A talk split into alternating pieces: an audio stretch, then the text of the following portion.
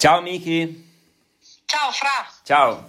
Eccoci qua. Allora, come ti dicevo, questa puntata mm, della newsletter volevo dedicarla appunto a dei consigli di lettura e per l'estate, però mi è venuto in mente che dalla nostra ultima chiacchierata e da altre passate, insomma, tu eh, che sei una mia amica e che anche fai, sei giornalista, insomma, sei attenta e appassionata di libri per bambini, hai, mi hai sempre tirato fuori l'importanza del, della lettura, ehm, senza, diciamo spesso senza immagini, cosa che adesso è molto difficile, nel senso che, come sappiamo, in libreria sotto i sei anni si trovano quasi sempre albi illustrati, ecco. Eh, quindi mm, mi piaceva chiacchierare con te, siccome trovavo stimolante questa cosa, ehm, della, diciamo, dell'ascolto senza immagini. In particolare l'altro giorno tu mi hai detto che ogni tanto, spesso la sera ti metti magari anche con i tuoi bambini al buio a leggere con la pila e, e, e loro ascoltano e basta, che è un'immagine molto chiara di, del concetto che stai dicendo. E poi, vabbè, volevo parlare anche un pochino del, delle fiabe tu, di cui mi parli e che insomma, e, e i temi forti che tirano fuori e poi anche di un libro che ci ha mh, piaciuto a entrambi, insomma, e, insomma, e parla di questo. Quindi se mi puoi magari raccontare un pochino in che modo, diciamo, questa cosa della lettura senza immagini, chiamiamola così in maniera un po' rozza, eh, sì, certo. è nata, diciamo.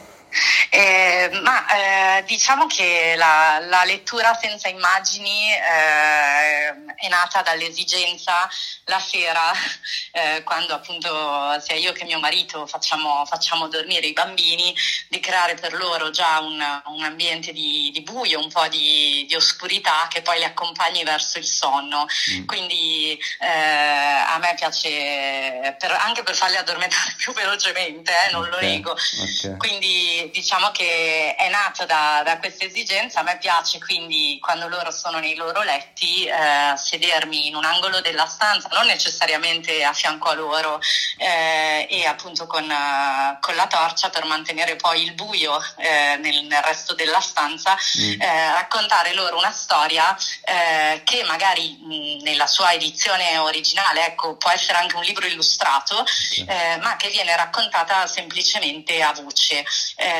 I bambini, devo dire, e i miei bambini hanno 4 anni e mezzo, quindi sono decisamente in età prescolare, poi abbiamo anche la grande che invece ne ha 10, ehm, seguono seguono molto, nel senso che spesso sono anche storie che non, che non conoscono, che vengono lette la prima volta eh, e, e, vengono lette banalmente solo con, con, l'uso della mia voce, un po' come faceva con me mio nonno quando ero bambina. Eh, mm. Lui poi era anche molto più bravo di me perché le storie addirittura se le inventava come facevano una volta molti nonni, credo, eh. e, e, le raccontava di fianco al mio letto eh, quando ero in vacanza con lui in montagna semplicemente usando la voce. Io ho dei ricordi eh, magnifici, anche delle immagini molto vivide che si formavano nella mia mente senza alcun ausilio esterno di, di illustratori eh, che invece durante il giorno naturalmente eh, cioè, possono essere conosciuti attraverso la lettura di libri illustrati. Io non,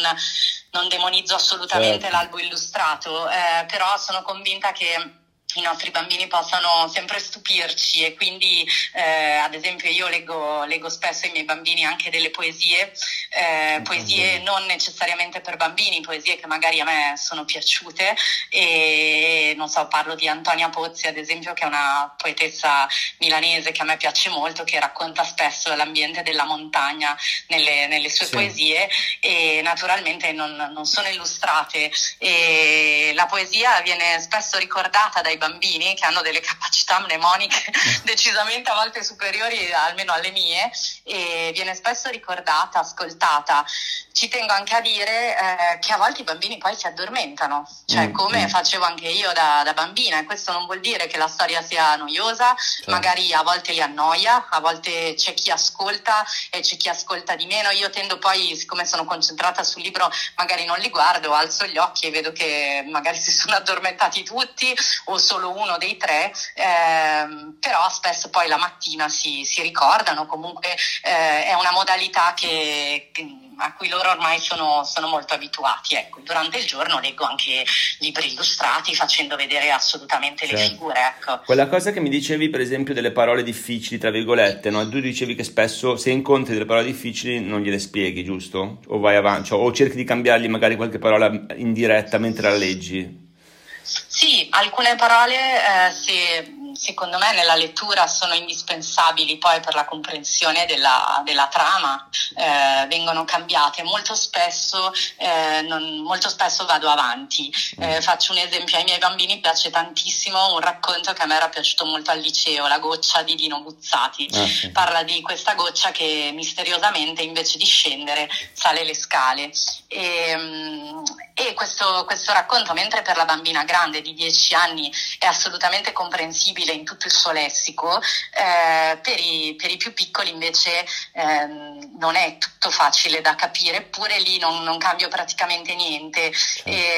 E, e, i bambini poi prendono quello che, che, per loro è utile prendere, quello che li affascina, se una storia ti affascina, anche noi magari di alcune parti di romanzo ci dimentichiamo, di alcuni romanzi complessi certe parti possono risultarci incomprensibili o comunque più difficili da capire certo. e non per questo poi abbandoniamo la lettura. Ecco, mh, mm, eh, se poi i bambini hanno delle domande naturalmente si, si, risponde, se sono troppe a volte gli dico di aspettare la fine perché mm. non non voglio che interrompano in continuazione la storia, preferisco che si abbandonino un po' alla, alla trama. Ecco. Certo, e un'altra cosa che mi interessa è sul tema della fatica, diciamo, cioè per la lunghezza, appunto, nel senso che io parlando anche con altre amiche, eccetera, era venuto fuori, per esempio, eh, il fatto appunto di provare a leggere dei libri senza immagino comunque un po' lunghi, ehm, che incontravano magari una difficoltà sia nei, magari nei bambini a seguire perché non sono abituati, sia anche loro stesse a, a cimentarsi in questa cosa. Mh, quindi mi chiedo, eh,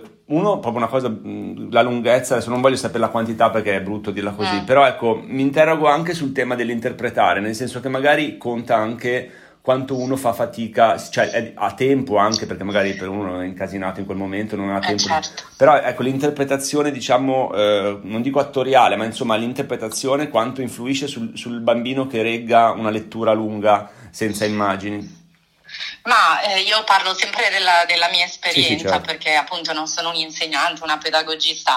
Eh, posso dire che sicuramente io scelgo le storie la sera anche in base alla giornata che i bambini hanno vissuto, eh, se sono più o meno stanchi. A volte mi, mi, chiedono loro una storia, a volte sono io a scegliere ehm, e diciamo che, che in generale Mm, ci sono delle storie che magari posso interrompere riprendere eh, la sera successiva. Mm. Eh, durante il giorno ovviamente magari la lettura di storie più lunghe può essere fatta in modo continuativa, quindi tu finisci comunque un, un libro, la sera magari se poi a un certo punto li vedo tutti a dormire, non sto, non sto a predicare nel deserto e a un certo punto chiudo il libro, però faccio un esempio i bambini possono leggere, possono ascoltare anche delle storie che si sviluppano eh, diciamo a, più a puntate. Eh, mm. C'è un bellissimo libro che si chiama Pluck e il gran grattacielo che è piaciuto tanto ai miei, ai miei bambini, racconta la storia di questo eh, bambino orfano eh, che vive da solo in una, in una, casa e si fa poi eh, man mano diversi amici umani e animali. Questo è un, è un libro abbastanza importante nel senso che è molto lungo, l'anno scorso l'abbiamo letto in un mese eh, d'estate, è diviso in capitoli che in qualche modo si concludono eh, e però la storia poi ha uno sviluppo lungo tutto il romanzo e ogni sera ne leggevamo un pezzettino. Certo sono anche capitoli abbastanza lunghi, eh, ricchi di parole, abbastanza intensi eh, nell'ascolto, però anche lì appunto ci sono state delle sere in cui il capitolo è stato finito e delle sere in cui non è stato finito, però i bambini l'hanno seguito e mi hanno molto stupito perché poi si ricordavano a volte di particolari particolari a cui io non avevo prestato attenzione e, e anche delle parole difficili eh, che io avevo letto, di cui non avevo dato spiegazione mm. e di cui loro magari mi chiedevano anche il giorno dopo il significato. Ok, ecco. ok, bene. E invece il fatto che ti chiedono libri che stai leggendo tu, perché a me è successo con mio figlio che ogni tanto mi chiede, magari ho in mano, per esempio adesso stavo leggendo un libro carino, tra l'altro in effetti anche per bambini, però è fatto per adulti, e, o anche a me era successo con Buzzati, stavo riguardando un pochino eh, lì, quello lì del... Mm, non mi ricordo il titolo adesso, uno, uno di Buzzati, e lui mi aveva chiesto di, di, di, leggerlo. All'inizio era un po', poi alla fine ho cominciato un po' a leggerlo, un po' a raccontargli quello che mi ricordavo, spesso più quello. Però ecco, hai mai provato anche a, a, diciamo, a dargli i libri che stai leggendo proprio tu nel privato, cioè tu per, tra virgolette per adulti? Ma ehm, oltre alla poesia, eh, sicuramente un, un, libro e delle parti che a loro sono piaciute molto è la raccolta di Rigoni Stern, il, il sergente nella neve, e poi c'è appunto questo racconto che racconta appunto la storia di, eh, di questo soldato italiano ehm, durante la ritirata di Russia durante la seconda guerra mondiale, quindi anche un, un, libro abbastanza drammatico, anche se poi con una scrittura molto piana e comprensibile. Mm-hmm. Questo racconto che, che, parla di questo soldato che viene ospitato da una contadina russa, quindi mh, un nemico, diciamo, mm. eh, in, quel, in, quel, frangente, viene ospitato, gli viene in questa notte gelida eh, nella, nella, steppa eh, e questa, questa contadina lo ospita e poi il figlio della contadina, che è un soldato russo, quindi nemico, eh, va a trovare la madre e trova lì il soldato italiano e lo lascia dormire. Ecco, io non ho dato grandi naturalmente spiegazioni a bambini di 4 anni e mezzo sulla seconda guerra mm, mondiale mm, o la ritirata di Russia, eh, però eh, ai miei bambini quel racconto in modo devo dire abbastanza inspiegabile perché è nato in modo molto casuale, lo stavo leggendo io, appunto come dicevi tu mi hanno chiesto cosa stessi leggendo. Mm, mm piace tantissimo, eh, eh, piace tantissimo perché poi ci sono, secondo me, provo a dare delle spiegazioni, delle descrizioni molto vivide del villaggio, della, del passato anche di quest'uomo che ricordava in quell'isba russa i, i, Natali e il freddo del suo paese di quando era lui stesso bambino. Okay. Eh, ci sono tutta una serie di particolari per cui a loro, a loro è piaciuto. Eh, in generale se sto leggendo qualcosa e mi chiedono magari di cosa sta parlando, posso provare a fare magari faccio dei, dei riassunti, mm. provo a raccontare io la storia di, che sto, senza leggergli un romanzo magari di 300 pagine, però gliela racconto, ma anche a colazione andando all'asilo in modo abbastanza estemporaneo. La grande invece che ha 10 anni eh, era molto appassionata quando stavo leggendo I oh. di King l'anno scorso eh, alla copertina che mostra gli occhi rossi del pagliaccio assassino. Okay. Ecco, in quarta elementare leggere mm. può essere un po' troppo, però in quel caso io le ho detto che, che, è un libro che sicuramente potrà leggere quando sarà più grande, è un libro meraviglioso e, e le ho letto l'incipit e poi le ho un po' spiegato che cosa succedeva durante la storia. Questo, questo perché poi secondo me non ci sono dei temi o comunque delle, mm, sì, del, delle tematiche per, che devono essere per forza precluse mm. ai, ai, bambini, dipende sempre da come, da come gliela poni, da come gliela racconti. I bambini hanno tutti gli strumenti anche per confrontarsi nei limiti ovviamente della loro età, anche con delle con dei temi difficili nel senso di eh, la morte, la paura, la sofferenza e nelle, ad esempio per riallacciarmi poi al tema delle fiabe di eh, cui parlavi prima nelle fiabe questi temi ci sono tutti e, certo. ed è quello che le rende poi immortali, nel senso che poi sono del, dei racconti che eh, risalgono proprio all'alba del, dell'uomo e che sono arrivati attraverso vari rimaneggiamenti, attraverso la tradizione orale, le prime raccolte scritte fino a noi e contengono comunque un, un grande patrimonio per i bambini. Dal punto di vista, parlo anche banalmente della trama, eh, non eh, uso una fiaba per trattare un tema, sono sono, trame appassionanti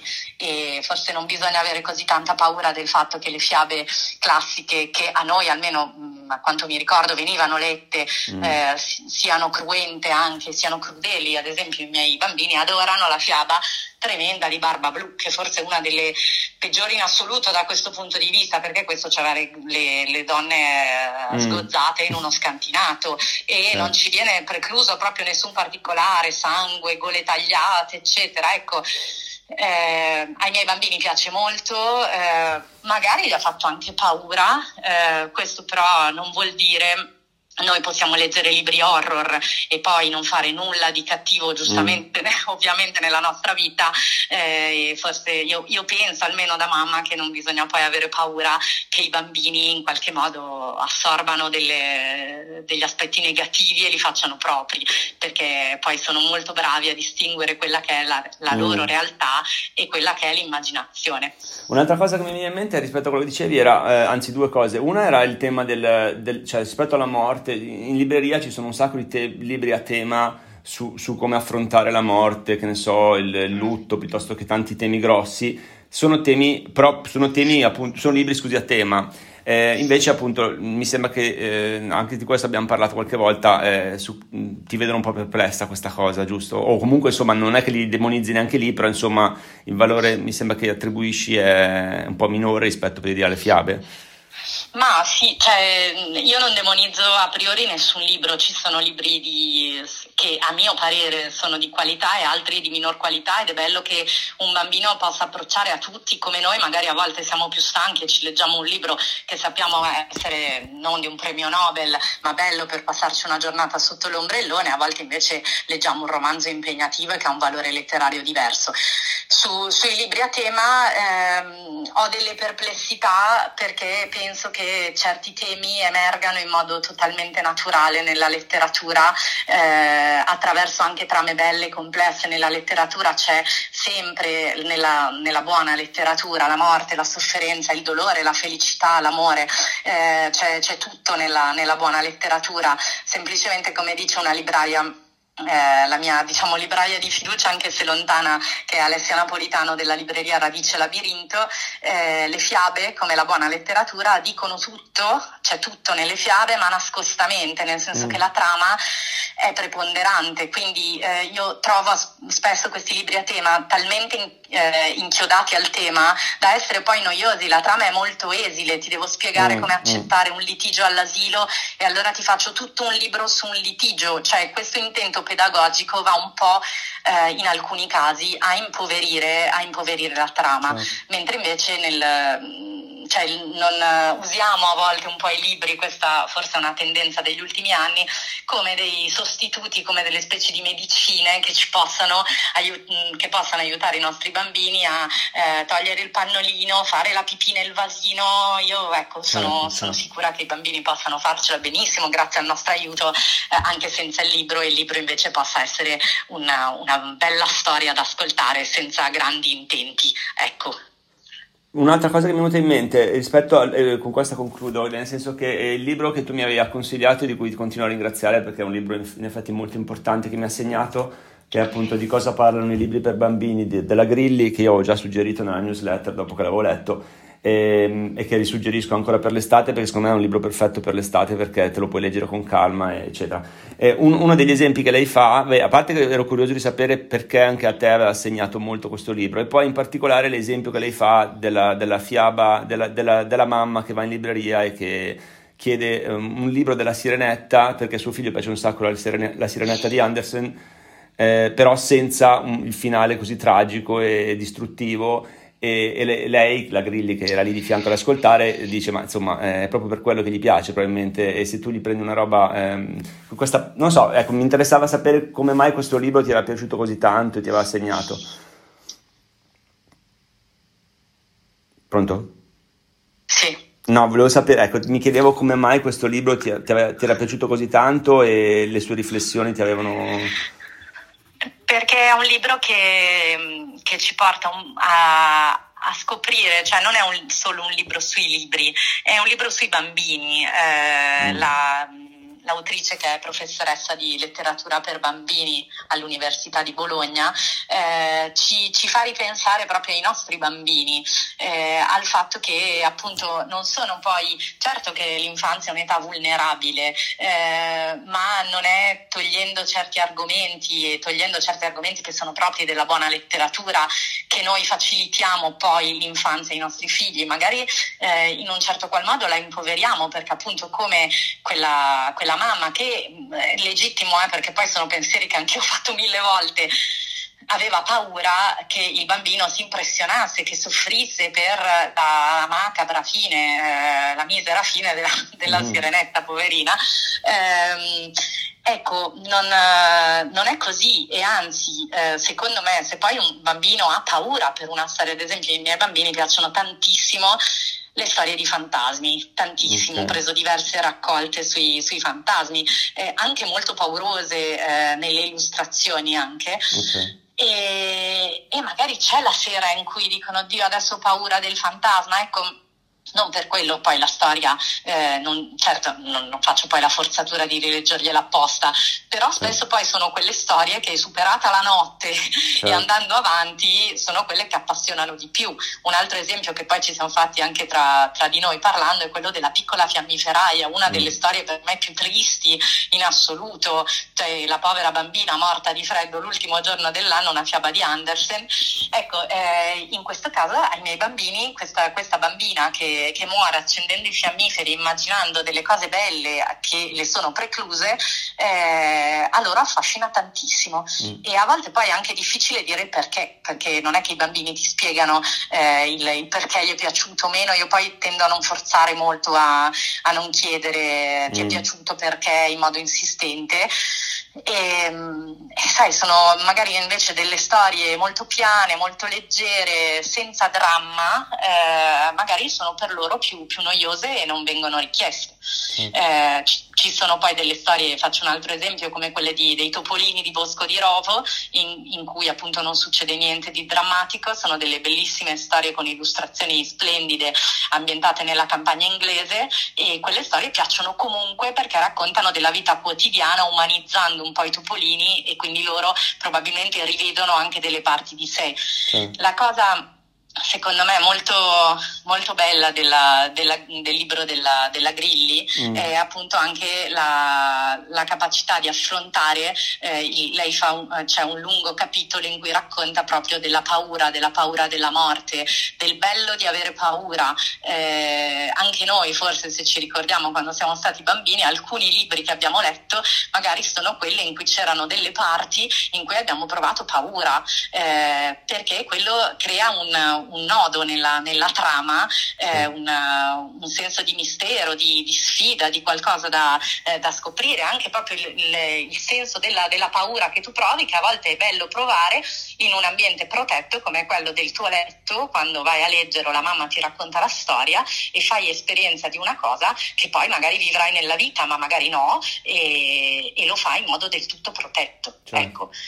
Cioè, no, no, Un'altra cosa molto bella che ricordo del libro della Grilli è una citazione di Natalia Ginsburg, quando mm. appunto Natalia Ginsburg già negli anni, se non ricordo male, negli anni 70 iniziava a criticare la letteratura per l'infanzia dicendo eh, noi adulti abbiamo troppa paura eh, di, che i bambini provino paura e dolore mm. anche attraverso i libri. Adesso per i bambini eh, si scrive tanto, eh, però non si pensa a loro, a come sono davvero, al fatto che a volte vogliano anche provare questo sentimento di paura assolutamente normale.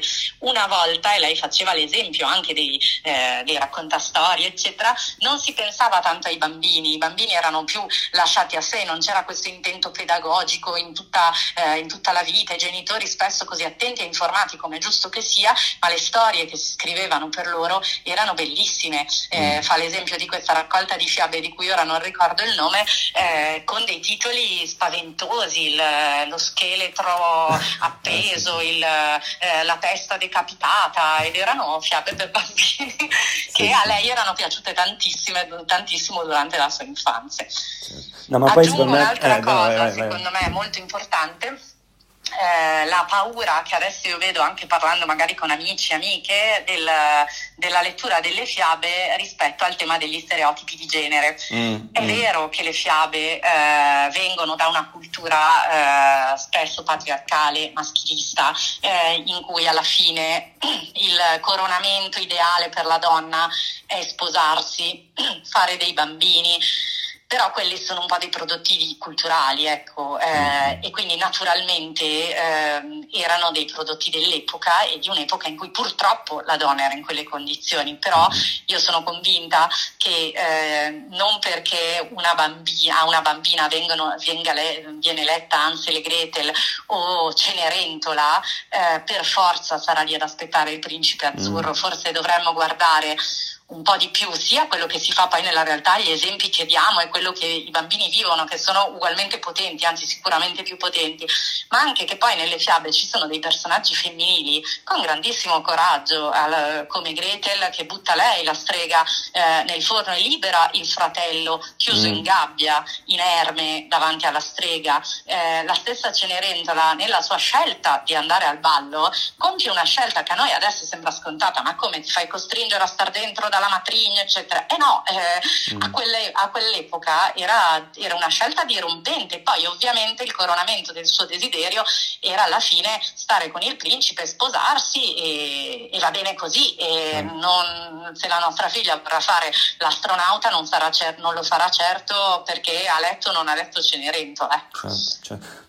No, poi secondo me un libro della Grilli, tra l'altro, è, cioè, a me ha aperto un sacco di, di stimoli veramente molto ampi. Mm. Infatti, tutto il tema anche dell'uscire fuori, del fatto che i bambini, anche il piacere che loro hanno, che anch'io avevo, mi ricordo da bambino, di nascondersi, di, di, di in qualche modo della fuga, tra virgolette, no? O anche queste figure, eh, al, al, tutto le figure al limite che possono essere, cioè quindi i nonni piuttosto che quelle figure quasi, tipo, cita anche molti film in cui ci sono questi cowboy che arrivano e poi scompaiono e bambini che provano nostalgia per questi personaggi che gli cambiano la vita, cioè c'è tutta una dimensione sul conf- è un libro molto ricco, adesso non è possibile fare una sintesi, però in effetti anche a me continuo a rileggerlo perché mi ha, mi ha veramente stimolato tanto ma anche l'amore per, la, per l'avventura dei, dei, bambini e a volte la cattiveria dei bambini. Questo è un altro aspetto che mh, in parte esce anche nel, nel libro della Grilli.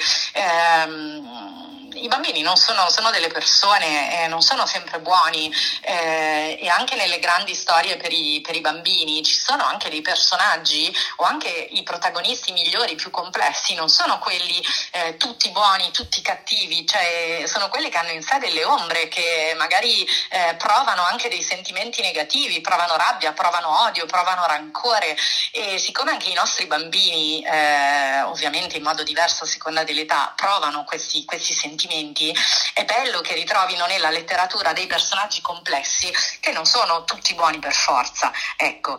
Mm. E questo non vuol dire che poi diventeranno cattivi, ecco, cattivi eh, in tutto e per tutto.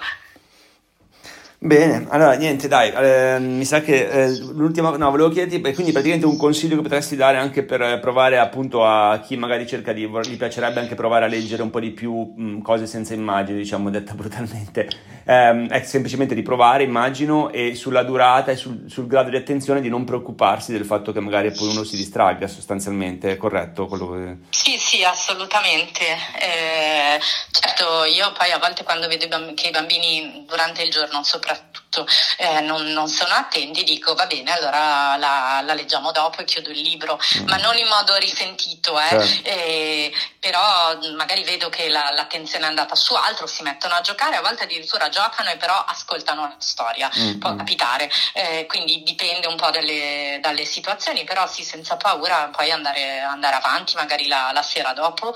E, mh, mm, per quanto riguarda i consigli, c'è sicuramente il libro di cui ho parlato prima, Pluck e il gran, e il gran grattacielo, mm-hmm.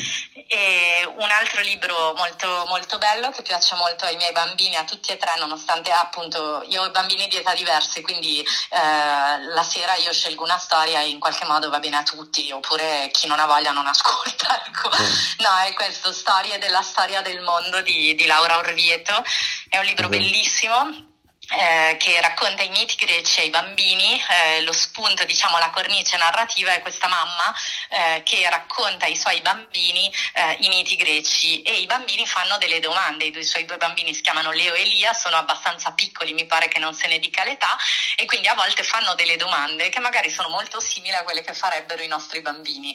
Eh, qui c'è la, la, guerra di Troia, c'è Achille, eh, c'è Enea che, che fugge da Troia e poi andrà fondare Roma, eh, c'è Ulisse, la storia del cavallo di legno che è la preferita almeno dei, dei miei bambini, ci sono i guerrieri che combattono le battaglie, anche i morti, loro sono, a loro piace molto ed è un libro, eh, credo ce ne sia un'edizione illustrata ma non ne sono sicura perché forse è un po' vecchia, eh, comunque c'è un libro tascabile senza, senza neanche una figura. Ah, ok, però questo lo prendo sicuramente che mi ispira molto. Va bene, dai Miki, ehm, l'ultima cosa che volevo dirti, ehm, noi facciamo le nostre passeggiate e eh, tu mi hai detto che ogni tanto andate, anzi spesso andate nella Bergamasca, quindi dobbiamo fare una passeggiata in quella zona, voi ci dite dove andare e noi lo facciamo lì e vieni certo, anche tu venite dove, dove, abbiamo la casa noi che è un posto anche bellissimo, si vedono anche le marmotte. Dov'è la e... zona? È Lizzola. Lizzola? Val... Sì, Valbondione, è una ah, valle laterale della Valseriana. Dai, allora faccio un, un'indagine per l'autunno, cerco dai, di... Dai, dai. dai, c'è anche la seggiovia, se vogliamo ah. poi fare, fare, un'altra una cosa, una piccola avventura ai bambini ah, anche in okay, seggiovia. Okay, okay. Va bene, Miki, dai, eh, grazie mille, grazie mille, ci vediamo presto. Grazie a te. Ciao, ciao, ciao, ciao, ciao, ciao. ciao grazie mille, ciao ciao.